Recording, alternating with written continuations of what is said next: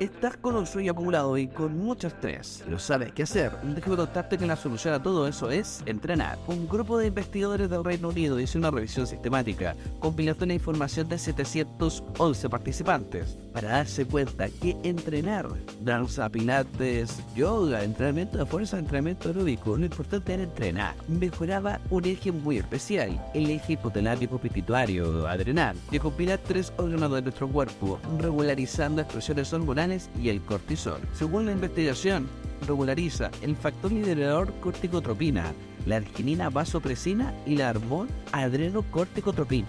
De esta forma, entrenar y hacer ejercicio de manera regular regulariza el cortisol, mejora el estrés y mejora la relación subjetiva con el dormir, teniendo un mejor descanso, una mejor onda REM, un mejor sueño profundo, mejoras recuperaciones y estar mucho mejor en el día a día.